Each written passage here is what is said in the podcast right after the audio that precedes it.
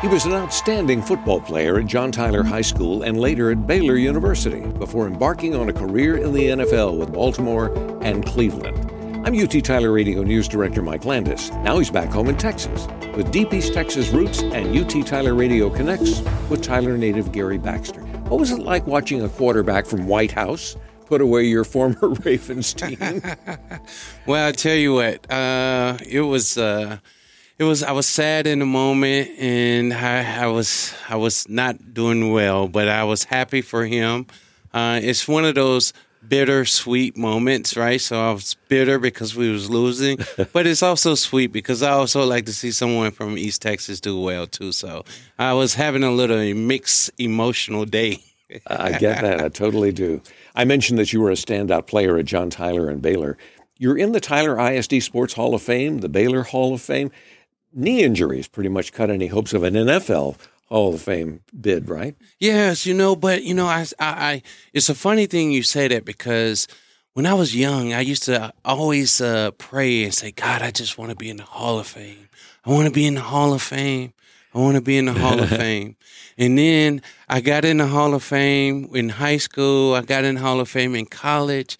And then I realized, I said, God, I wasn't specific. I should have said the NFL Hall of Fame. and I just say, you know what? I take it. I love it. And it's just the morals to the story is whenever you pray to God, be very specific. Be be careful what you ask for that's, that's and right. be very specific. But yes, it's a great thing though. Now, when those outside of professional sports see athletes sign contracts for millions of dollars, many think, boy, that guy is set for life. But it's not that easy, is it? No, it's not that easy. You got Uncle Sam, you got some taxes you got to pay, you got some agents you got to pay, you got some past bills you got to pay. So, and then you also got to be really good at just managing money because, you know, it's not, you, you're getting that money all up front, but that is supposed to go over your lifetime, you know, your family. So you really want to be careful. So it's not all what you think it is. And if it's whatever you get, just half it, put it in half because Uncle Sam wants half.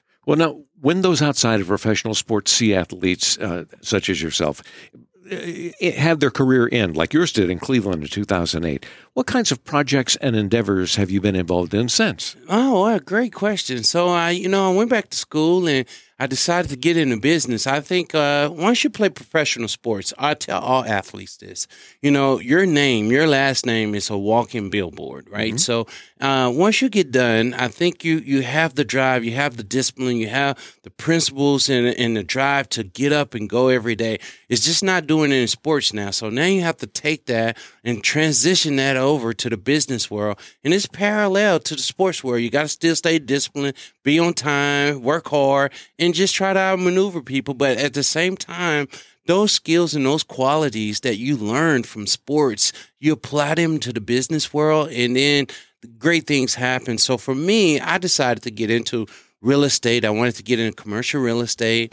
I wanted to learn about business. I started learning about business infrastructure, business administration, and you know some of the ups and downs that a lot of people and businesses that uh, had very great success, and then they went through turmoil. Right, they went down. So how did they come out of that? So those are the stories that I learned, and then getting into it. And and the best teaching in business is you got to get in. I tell people you ain't been in business until you had to meet payroll. Mm-hmm. That's, that's the truth, right? Any so small business person will tell you that one. Yeah, that's right. That's right. When you meet payroll, you're in business, and then you really get the green from you get you get going, and you really understand it. But it's just been it's been blessing to me, you know, get to meet new people and just do things that you know that you love to do.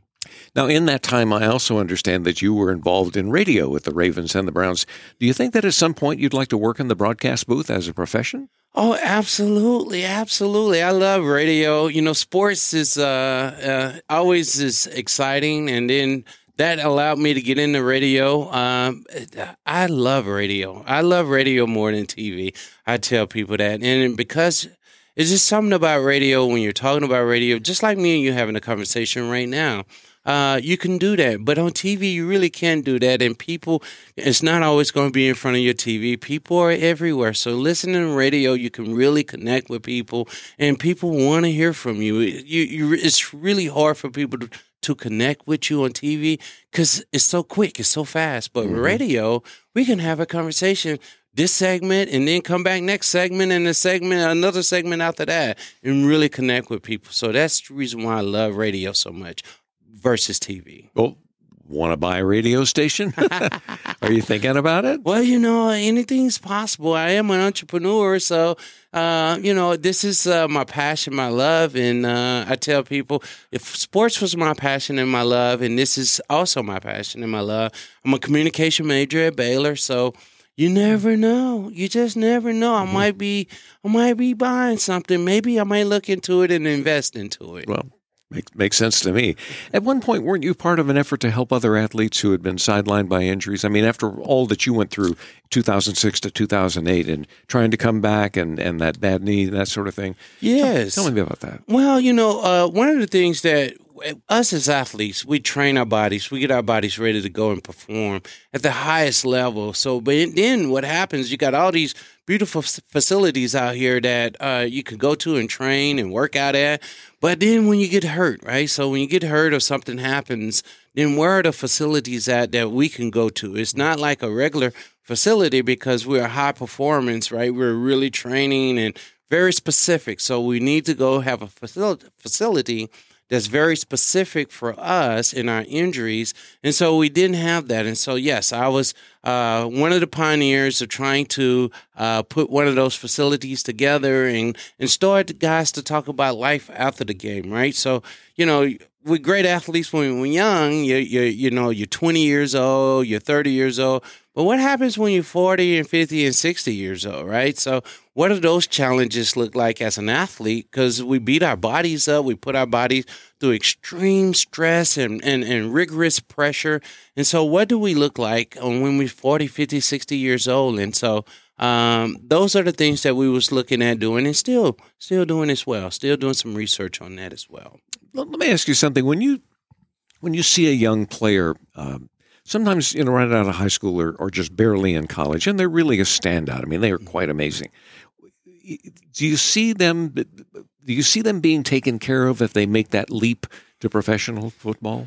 Well the game is changing just like everything is technology the game everyone's communicating uh in science right? I mean you gotta you gotta really i tell people training when we was training back then training today is totally different than when you have older guys back too tall jones when they was training right? Yeah right. so those guys emmitt smith and tony dorsett was training totally different than how you would have an Adrian Peterson or someone training today, right? So it's totally different because of the technology. But I will say that, you know, with the advancement of technology, training, data, science, there's AI in sports, right? Just how many how many sports injuries that certain people get, why, when, and, and, what kind of training that they're doing. We're marking and writing all that stuff down and, and using videos and capturing all that. So that AI is helping us to train better, smarter, and then using. There's a lot of chips, right? There's a lot of sensors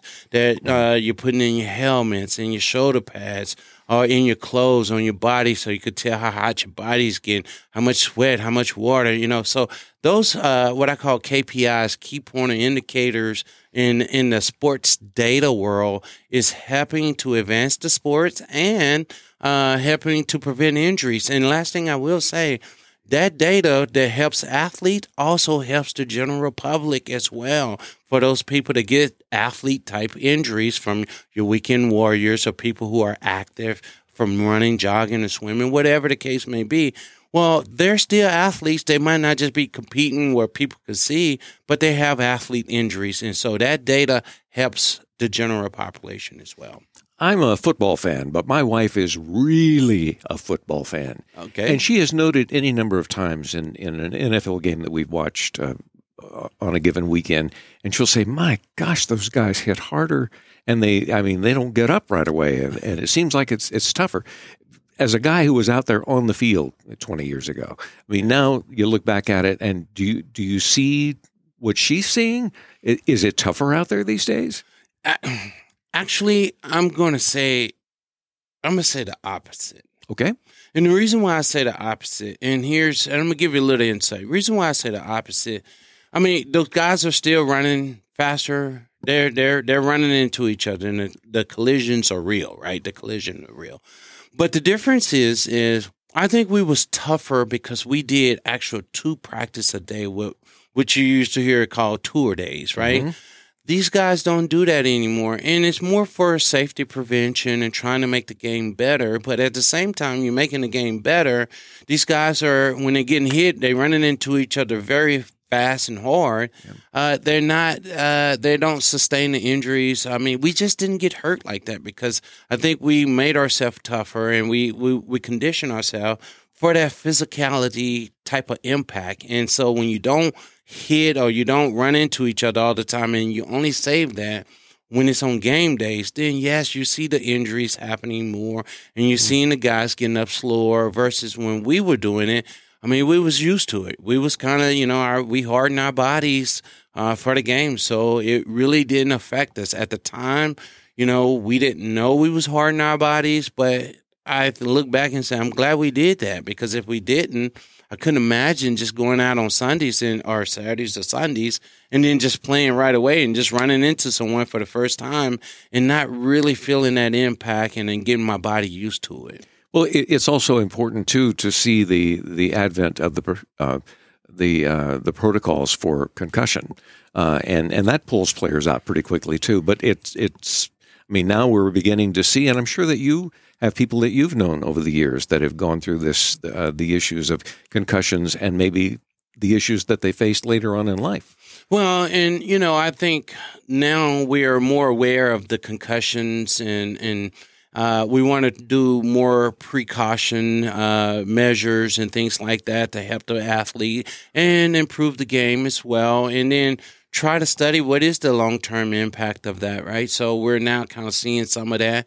and so uh, as as to know the future, you got to know know the history, right? So we're seeing the history, what guys went through, the older guys went through, and now we're kind of understanding, have a better understanding of the future, which is allowing the NFL to put these rules in place to try to protect the game and try to protect the players and try to curve some of the things that are happening with a lot of our older guys and, and older players. But I, I think it's you know. You, you're talking about football, right? This is a gladiator sport. This is a sport that you know you have human beings running into each other full speed. Uh, so you know it's it's you do your very best, but at the end of the day, we are running into each other. That's that's part of what it's all about.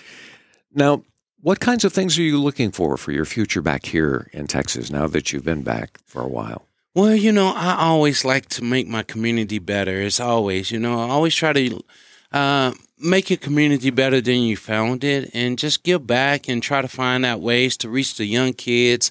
Uh, you know, technology is changing a lot of things, right? So um, I'm used to being sociable with people, and now you got the younger generation. They like to be on their iPhone or their phone or their device, and they're not really sociable, right? They're not, they just, so I try to go back and give them an example uh, yes, I've been there, I've done that, and I'm still trying to look what's next. What's next? You know, keep going, keep improving, and always trying to give back and and try to feed that back into the community. But really invest in the community and try to create jobs. That's what I want to do. Thanks for listening as UT Tyler Radio connects with ex NFL player and native Tylerite Gary Baxter. To share, listen again, or for a transcript of this interview, visit our website, uttylerradio.org. To be notified about future episodes, subscribe to UT Tyler Radio Connects on your favorite podcast platform. For UT Tyler Radio News, I'm Mike Landis.